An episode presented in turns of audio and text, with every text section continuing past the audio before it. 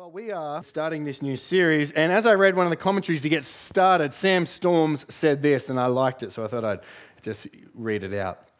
Although we should resist the temptation to rank the various books of the Bible, as each is equally inspired and profitable for Christian living, it is easy to understand why 1 Peter is a favorite of so many. From its focus on future blessings at Christ's return to its encouragement for those who are presently suffering for their faith. 1 Peter speaks to the needs, anxieties, hopes, and all too common fears of Christian men and women everywhere. Isn't that good? It speaks to the needs, anxieties, hopes, and all too common fears of Christian men like me and women everywhere. Let me read to you the first two verses of the Apostle Peter's letter. Peter, an apostle of Jesus Christ, to those who are elect exiles of the dispersion in Pontus, Galatia, Cappadocia, Asia, and Bithynia, according to the foreknowledge of God the Father, in the sanctification of the Spirit, for obedience to Jesus Christ and for sprinkling with his blood, may grace and peace be multiplied to you. Let me pray. Our God and Father, we ask that you may bless the reading and the preaching of your holy word this morning. In Jesus' name, amen. I want to begin setting the theme for the whole book um, before we dive into uh, explaining the particulars of those verses. Uh, so, uh, I want to begin by letting you know about one of my favorite bands, a band called Edward Sharpe and the Magnetic Zero, Zeros. Uh, you may know them if you're a Triple J listener. In 2009, uh, they released a song which put them into global fame, a powerful and fun folky tune called Home. A song that quickly became an anthem and incidentally, I, I, remember seeing them play that song live out at Dungog and uh, in a festival, music festival. Maddie and I were jumping around. She was pregnant with Evie. It was a dust bowl. It was probably terrible for Evie. Might explain some of Evie. Uh, but nonetheless, it was one of the best musical experiences of my life. Uh, it has a catchy tune and it repeats a sentimental refrain Home is wherever I am with you. Home is wherever I am with you. In fact, we actually have this on a little decoration, a wooden decoration that Maddie gave me for one of our anniversaries where the present is meant to be wood. Uh, so we have it up on our home. The song speaks to the experience that Alex, the lead singer, and Jade felt as they fell in love together, and how that concept is akin, or that experience was akin to the concept of home. It begins in a fun way, if you listen to the song later, with Alex and Jade singing lines to one another. I won't sing it, but I'll read it. Alabama, Arkansas, I do love my ma and pa, not the way that I do love you. Well, holy moly, me oh my, you're the apple of my eye. Girl, I never loved one like you. Man, oh man, you're my best friend. I scream it to the nothingness. There ain't nothing I need. Well, hot and heavy, pumpkin pie, chocolate candy, Jesus Christ, there ain't nothing please me more than you. Oh, home. Let me come home. Home is wherever I'm with you. Oh, home. Let me come home. Home is wherever I'm with you. Home. It is an emotive word, isn't it? Where's your home? Where's the place where you feel most at home? In general, that concept of home represents the place where we feel most safe, settled, and secure. Though sadly, our house is not always our home, and it's not always the case that we feel that safety and security. Jade and Alexander, the authors of that song, broke up shortly afterwards via email. In general, home is the place where you can be you in all your glory singing, dancing, laughing, craziness, Uh, you can be your normal self without the fear of others. And you can be you in all your shame. The place where we're often our worst, isn't it? Yelling, fighting, frustration, laziness, and sin. At least that's the case in my home. It's a powerful concept, home. It's actually one that goes to the heart and core of our desires as humans. That's why so many churches have copied the famous sign that's plastered all over Hillsong churches globally Welcome home. For many of you, Australia is where you may live in a house or apartment, but it may not really feel like home yet. You may feel a bit out of place.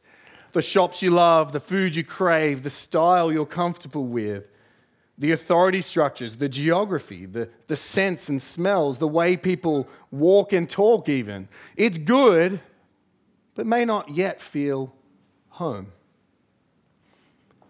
In 2017, my family and I moved to America to study at the Southern Grace Pastors College, and we loved living in America, but we didn't ever feel like it became home to us.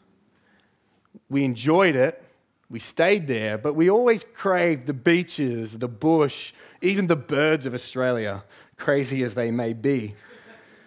We craved even the style of Sydney's architecture, the haphazard streets, and the craziness of it all. But most of all, we actually craved the people. We, we, it was the people we missed and the coffee. Uh, let's be real America and coffee, not so good. But as good as home is, even in the heights of our experience of it, it doesn't ever fully provide all that we long for, does it? The people we share home with, well, they can leave. The place we live in itself can deteriorate. Times change, hurts occur. And even the best of our homes, we experience a disconnect. Like trying to hold water in our hands, and the joy is always slipping through. This experience leaves us with a longing a longing for a greater home. And so, what are we meant to do with this longing? Well, I want to quote at length from C.S. Lewis, a writer from about a century ago. He famously expressed so well this reality in chapter 10 of Mere Christianity called Hope. And I'll read some select portions. And I want to read it at length because I think it just does such a good job of understanding this great theme of the book of 1 Peter. So, what do we do when we don't feel like we're at home? Well, C.S. Lewis says the longings which arise in us when we first fall in love, or first think of some foreign country, or first take up some subject that excites us, are longings which no marriage, no travel, no learning can really satisfy. I'm not now speaking of what would ordinarily be called unsuccessful marriages or holidays or learned careers. I am speaking of the best possible ones. There was something we grasped at in that first moment of longing which just fades away in the reality. Now, he says, there are two wrong ways of dealing this, with this fact and one right one. First wrong way, the fool's way. He puts the blame on the things themselves. He goes on all his life thinking that if only he tried another woman or went for a more expensive holiday or whatever it is, this time he would really catch the mysterious something we are all after. Well, the second wrong way, the way of the disillusioned, sensible man. He soon decides that the whole thing was moonshine. Of course, he says. One feels like that when one's young, but by the time you get to my age, you've given up chasing the rainbow's end.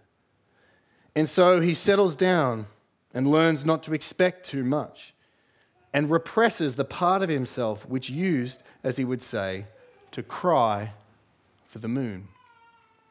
Broadly speaking, he's actually reflecting on a Western and Eastern view The Western view is always searching, always going out, always going to find an, that something extra.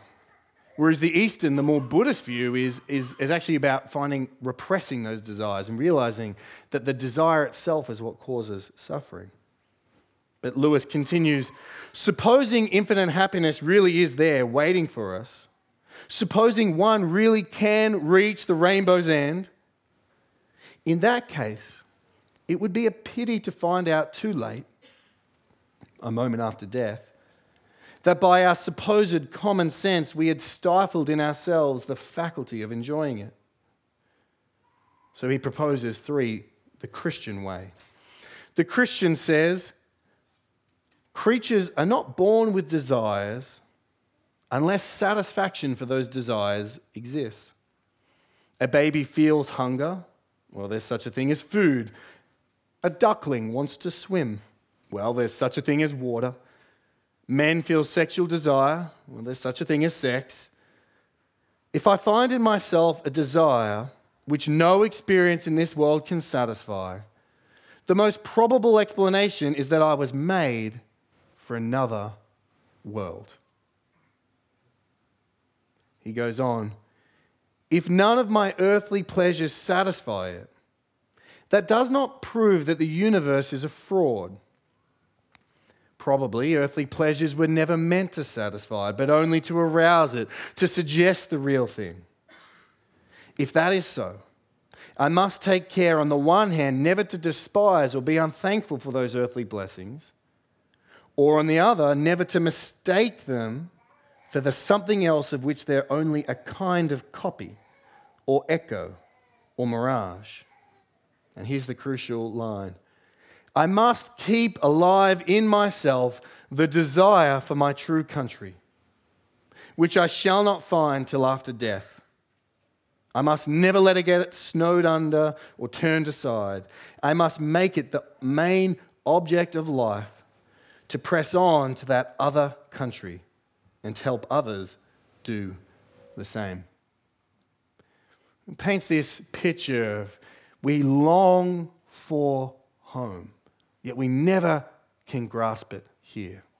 What are we meant to do? Repress that desire or search for it everywhere and anywhere? Instead, we're meant to recognize that that desire exists to press us somewhere else, to press us to long for somewhere else, that true country. And that desire for our true country, our true home, ought never to be snowed under or turned aside. And the way Peter wants to help us do that is to give us a new identity to shape us for this journey, to help us in between the now and the not yet. And that identity is that of exiles. Peter wants us to have a new identity so that we will know how to live for Jesus in a hostile world that is not our home. This whole letter is designed to help us live with this uncomfortable reality that we long for home, we wish we were home, but we're not there yet. And so, how are we meant to navigate? How are we meant to figure out how we live with all these competing desires and the disappointments, the tragedy, the ups and the downs? Well, Peter gives us a gift. The gift is an identity, a way of thinking of ourselves, and that is of or as exiles. An exile is someone who is not in their home country. They're passing through or they're estranged from their home country. They're, they're not at home where they are, but they still have to live. And that's the identity that Peter wants to give us.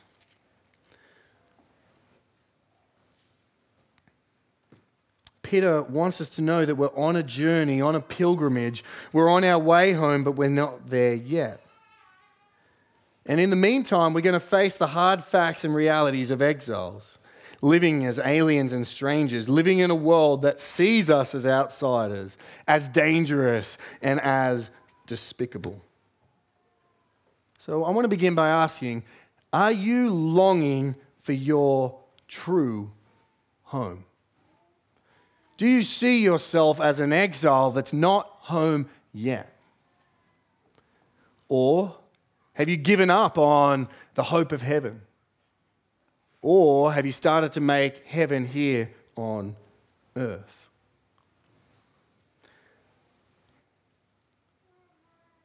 I want us to be people who are longing for our true home, longing for that eternal intimacy, that eternal joy, that eternal feasting, the dance, the security, the peace that we will have when we're finally there. And so I invite you to join with me as fellow exiles as we journey with Peter, as he shows us how to live in a hostile world as we seek our true home. With my remaining time after I've established that identity for us, I want to give us three short points to get us oriented into the letter. Three things we need to know to help us navigate through the book of Peter. Firstly, point one, the author. Point two, the audience. And point three, the identity. So let's jump into point number one there, the author. This letter begins simply with the identification of who's writing it. Read verse 1 with me.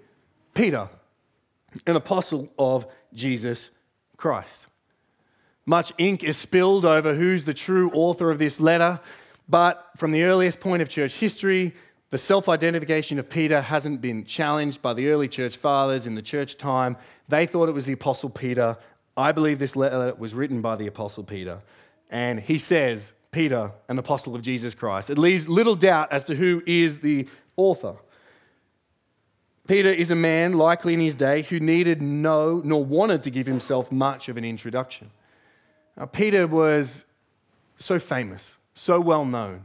We've just spent two years walking through Matthew's gospel. We know Peter pretty well, but I thought it'd be nice to just spend a moment understanding who Peter is again so that we can get a feel for who's writing to us through the Holy Spirit.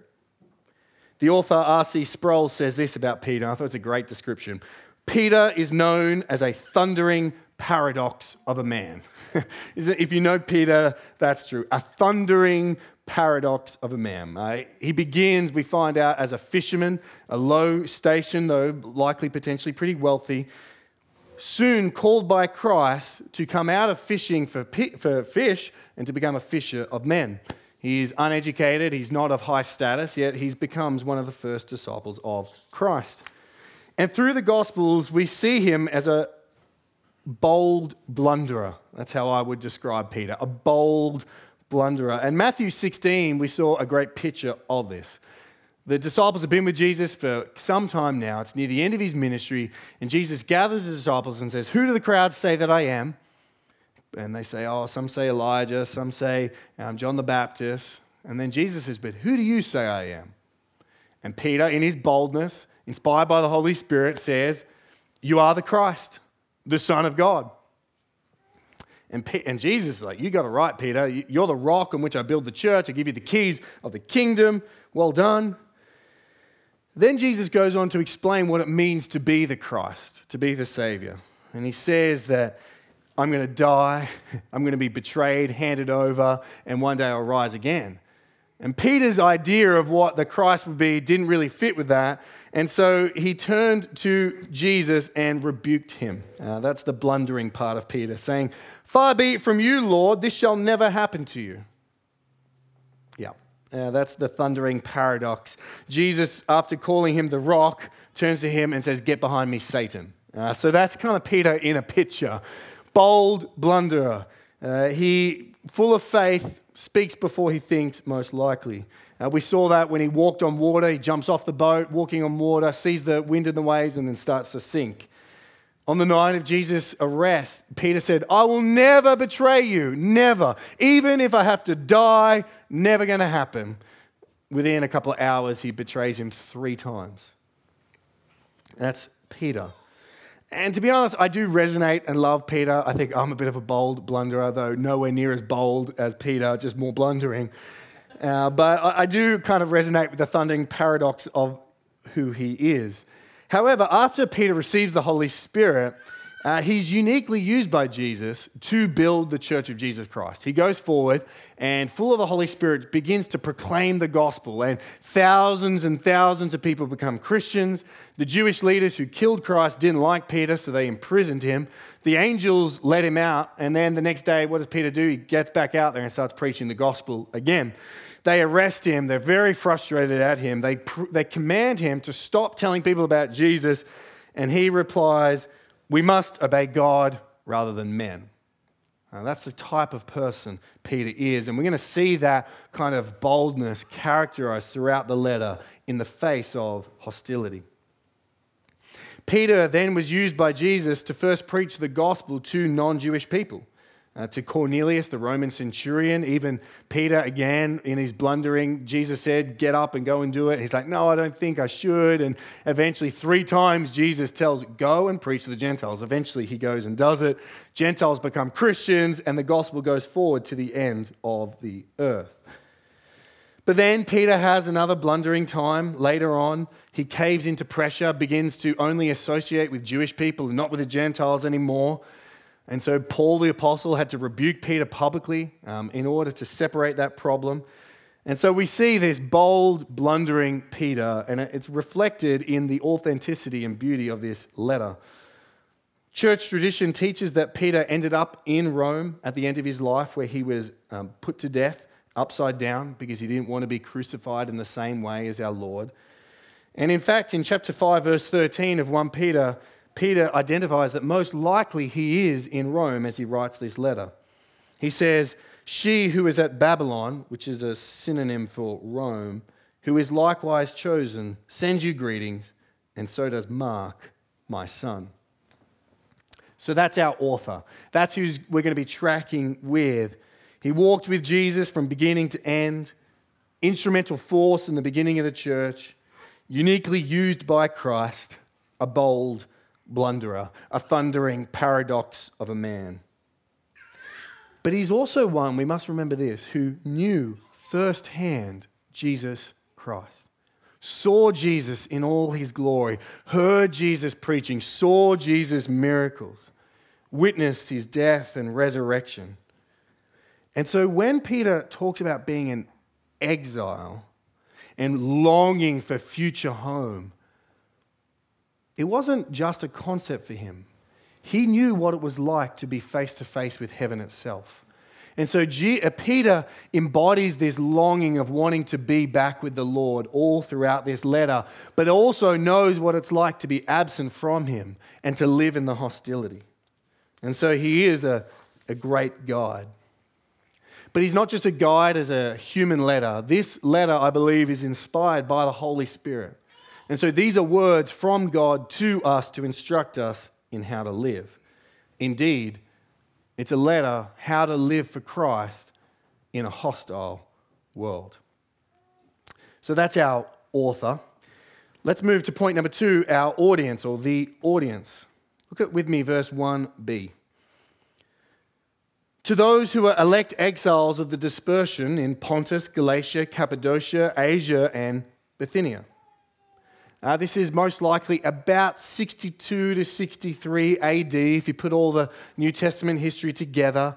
Uh, Paul was likely in Rome up until 62, and it'd be strange for Peter not to mention Paul in his letter. But then Peter's probably dead by 64 AD, so most likely it's 62 to 63 AD just before Nero begins his great persecution of the church, famously where he used Christians to light up the roads of Rome by setting human beings on fire. That hadn't yet happened, but maybe the birth pains of some of the persecution had begun. He's writing to Christians, mostly Gentile Christians, spread across what was really the backwaters of the empire. Those places, those names there, reflect northern part of what was Asia Minor what is now considered modern day Turkey. So when you think, where, where are these places? Bithynia, Pontus, Galatia? Uh, Turkey, okay, in your world map. That's where, that's where we're at. And though that region is sort of a loop that encompasses about 300,000 square miles, apparently. I didn't bother converting that into kilometers, but that's a, that's a big area. Uh, so, this is a very broad letter, a very general letter that touches on a lot of different life stages, and so it's going to be really helpful for us. The people of these churches, the, the dispersion, uh, they are most likely Gentiles, though Peter expects them to know the Old Testament scriptures. So if you're a Christian and you don't yet read the Old Testament, I encourage you jump back in and find out, you know, the prequel and understand the backstory. He expects them to understand it, uh, but most likely um, it's speaking to Gentile Christians and explaining how becoming a Christian means changing everything about their life. Uh, they were pagans, uh, Roman citizens, worshipping the pantheon of gods. And now they're worshipping the one God, Jesus Christ, Father, Son, and Holy Spirit.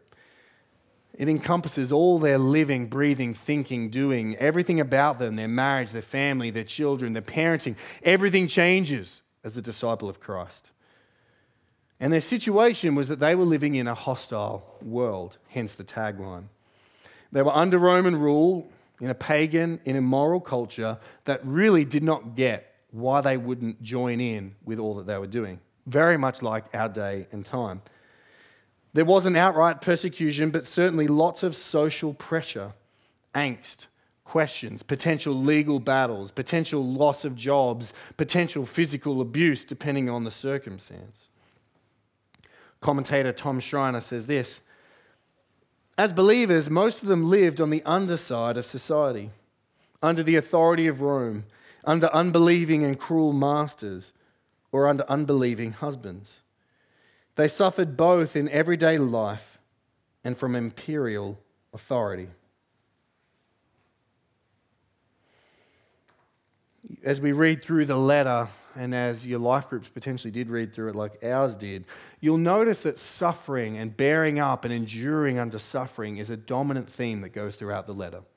The hostility comes home painfully. I want to read to you one such portion in chapter 3, 13 to 17. Who is there to harm you if you are zealous for what is good? But even if you should suffer for righteousness' sake, you will be blessed. Have no fear of them, nor be troubled. But in your hearts, honor Christ the Lord as holy, always being prepared to make a defense to anyone who asks you for a reason for the hope that is in you.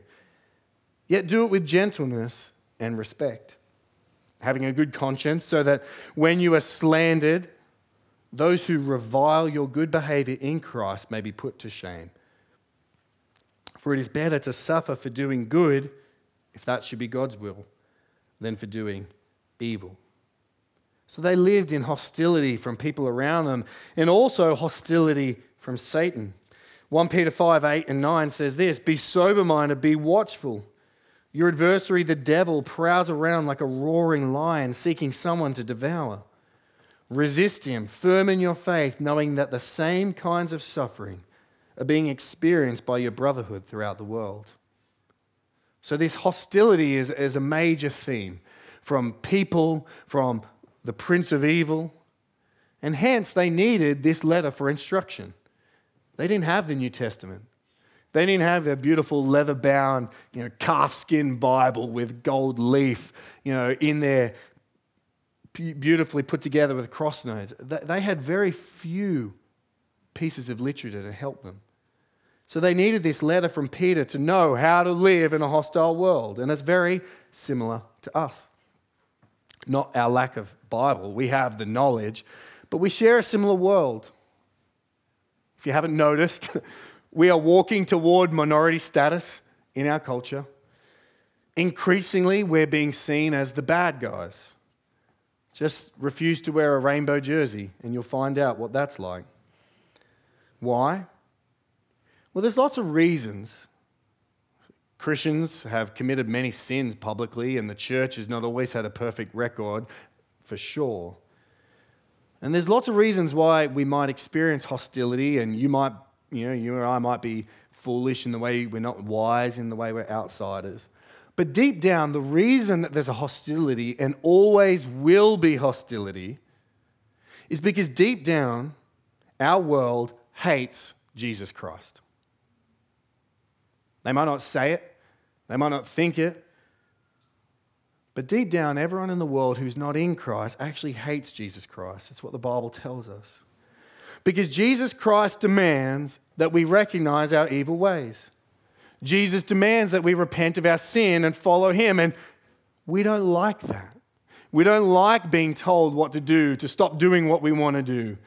We want to live guilt free. We don't like the feeling of someone heaping shame on us, as it's said. And so there'll always be hostility wherever we go unless people bow the knee to Christ. No matter how warm, how nice, how cuddly, how progressive, how just people and inclusive they may seem, deep down, there is an animosity between the church and the world. And now that the power tables have turned some, it's becoming more public, more acceptable, and we see it more readily.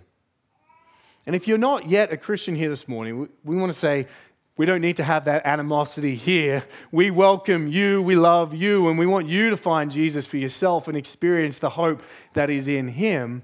But I'm talking about the reality that in the world and there is this hostility.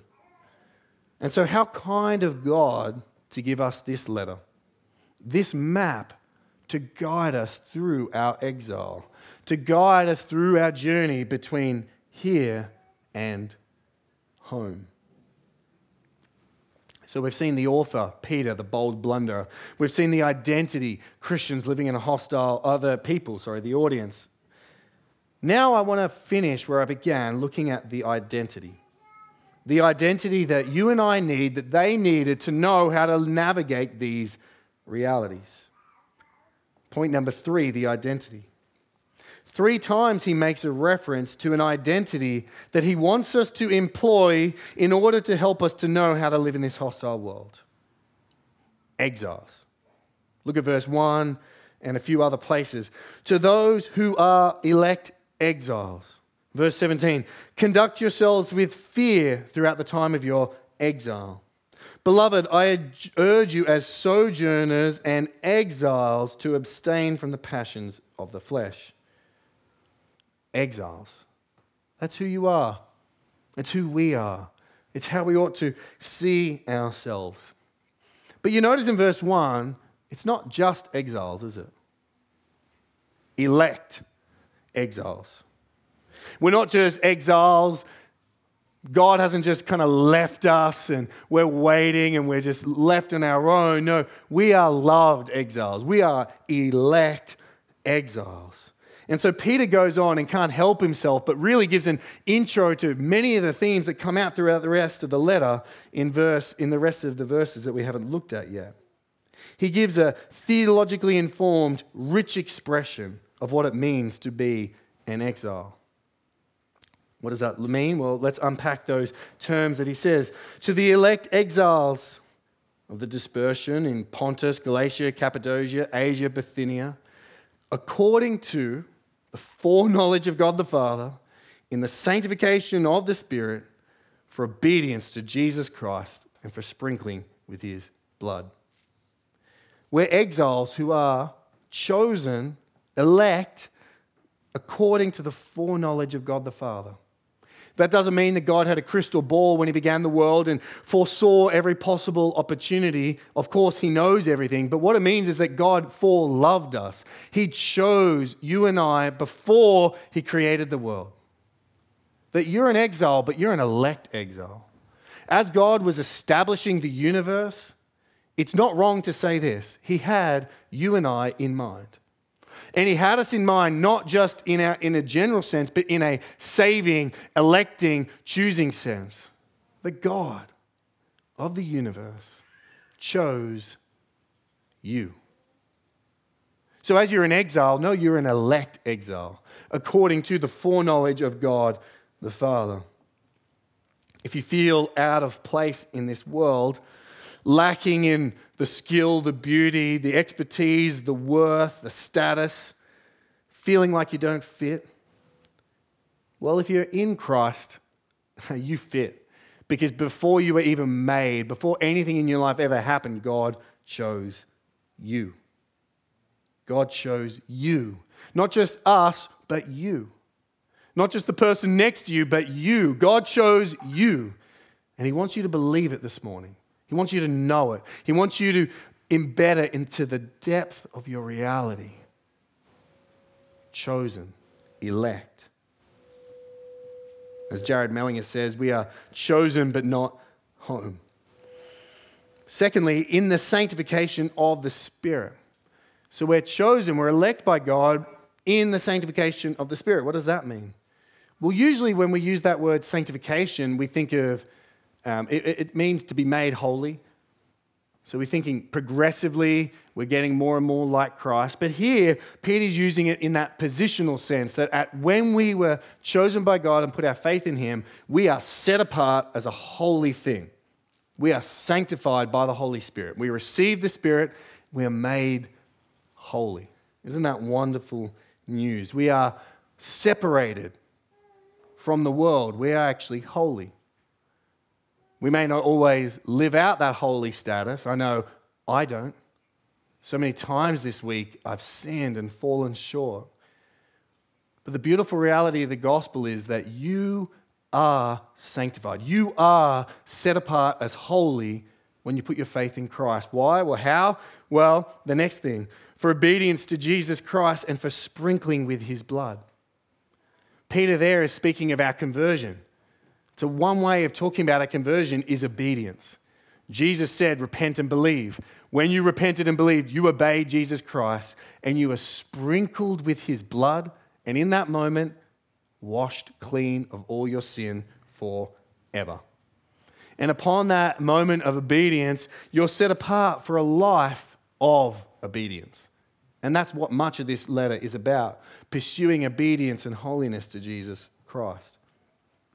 So we're not just exiles, we're elect exiles, chosen before time, set apart as holy We've come out of this world and now we've made allegiance to Jesus Christ. We've been sprinkled with his blood, holy forever, clean. But did you notice there were three things there to add to that? God the Father, God the Spirit, and God the Son. Now, the Trinity is there in seed form. We're exiles in relationship with the triune God, which means we are never, ever alone. God Father, Son, and Holy Spirit is involved in your salvation and our salvation. So, how does this book function to serve us? Well, I believe it gives us an identity to enable us to navigate this journey on our way home. We're exiles. And knowing who we are and where we are and where we are going will enable us to avoid the errors that C.S. Lewis identified. Remember those longings, that desire that we have for true home, for true rest, for a place where we are loved and accepted and cared for, where we can be truly ourselves, where there is no discord, no breakdown, no division, no divorce, no pain, no sin, none of that anymore. That longing, well, the, the, the identity of exile helps us to hold on to that longing. Knowing that we don't need to fall into the first error searching everywhere here on earth to try and fill the void that is left as we're exiles. Peter talks about it later in the letter. He says in 1 Peter 1 13 to 17. Therefore, preparing your minds for action, being sober minded, set your hope fully on the grace that will be brought to you at the revelation of Jesus Christ. So, as exiles, set your hope on heaven. And what do we do now? Well, as obedient children, do not be conformed to the passions of your former ignorance, but as he who called you is holy, you also be holy in all your conduct. So don't fall into the trap that Lewis identified of running to a new person, a new relationship, a new thing, a new sin to try and fill the void of home. Instead, keep your longing for heaven and remain obedient now. And, and that identity of exile can help you be like, oh, yeah, the reason why I want to sin right now is I'm not home yet. The reason why I'm looking somewhere else for something that I can only get in Christ, I'm not home yet. I'm an exile. I'm going to conform myself to Christ, not to the passions of my flesh. The identity of exile helps us to avoid the, the more Eastern error, giving up on our hope of home, suppressing and repressing that desire, being like, oh, this world, it's just suffering. It'll never be good. We begin to lose hope. Peter says this Beloved, do not be surprised at the fiery trial when it comes upon you to test you, as though something strange were happening to you. So don't suppress your desires, but instead rejoice insofar as you share Christ's sufferings, that you may also rejoice and be glad when his glory is revealed. So when the suffering and the pain and the hostility of life comes at you, rather than just giving up on hope, giving up on joy, giving up on the peace that you can have, his commendation is to rejoice knowing that all that suffering is a part of preparing you for the day when you finally get home. And when his glory is revealed, it will taste all the sweeter. So don't go searching, don't suppress the desire. Instead, embrace hope. Tattoo heaven on your exile hearts and never give up on our glorious future. To return where Lewis began. If I find myself in myself a desire that no experience in this world can satisfy, the most probable explanation is that I was made for another world. I must keep alive in myself the desire for my true country, which I shall not find till after death. I must never let it get snowed under or turned aside. I must make it the main object of my life to press on to that other country and to help others to do the same. Isn't that a wonderful way of thinking about it? Friends, we're exiles. Pressing on to that future country, pressing on to that glorious hope. Without knowing who we are and where we're going, we're going to constantly get our lives mixed up and out of sorts. Our expectations will be out of kilter. We'll be constantly surprised, perplexed, and pained. We'll be tossed to and fro by the waves of life, the winds of doubt, and the darts of the enemy. Our hope for our true home will be snowed under. That's why we need to know that we are exiles. Because an exile knows that he is not home.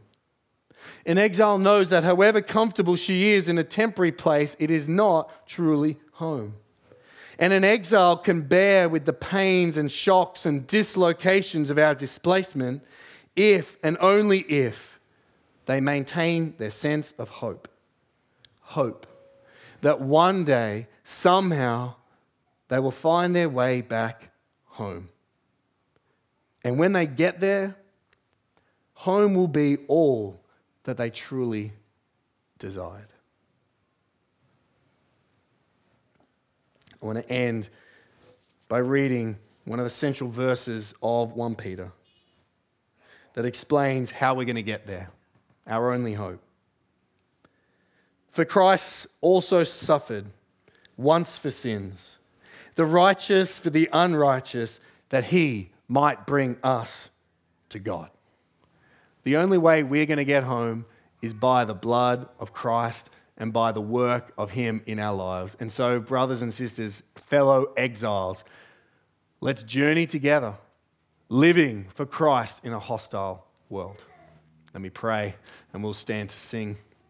Almighty God, I thank you so much that you've given us this letter, you've given us this identity. Help us to avoid those twin errors.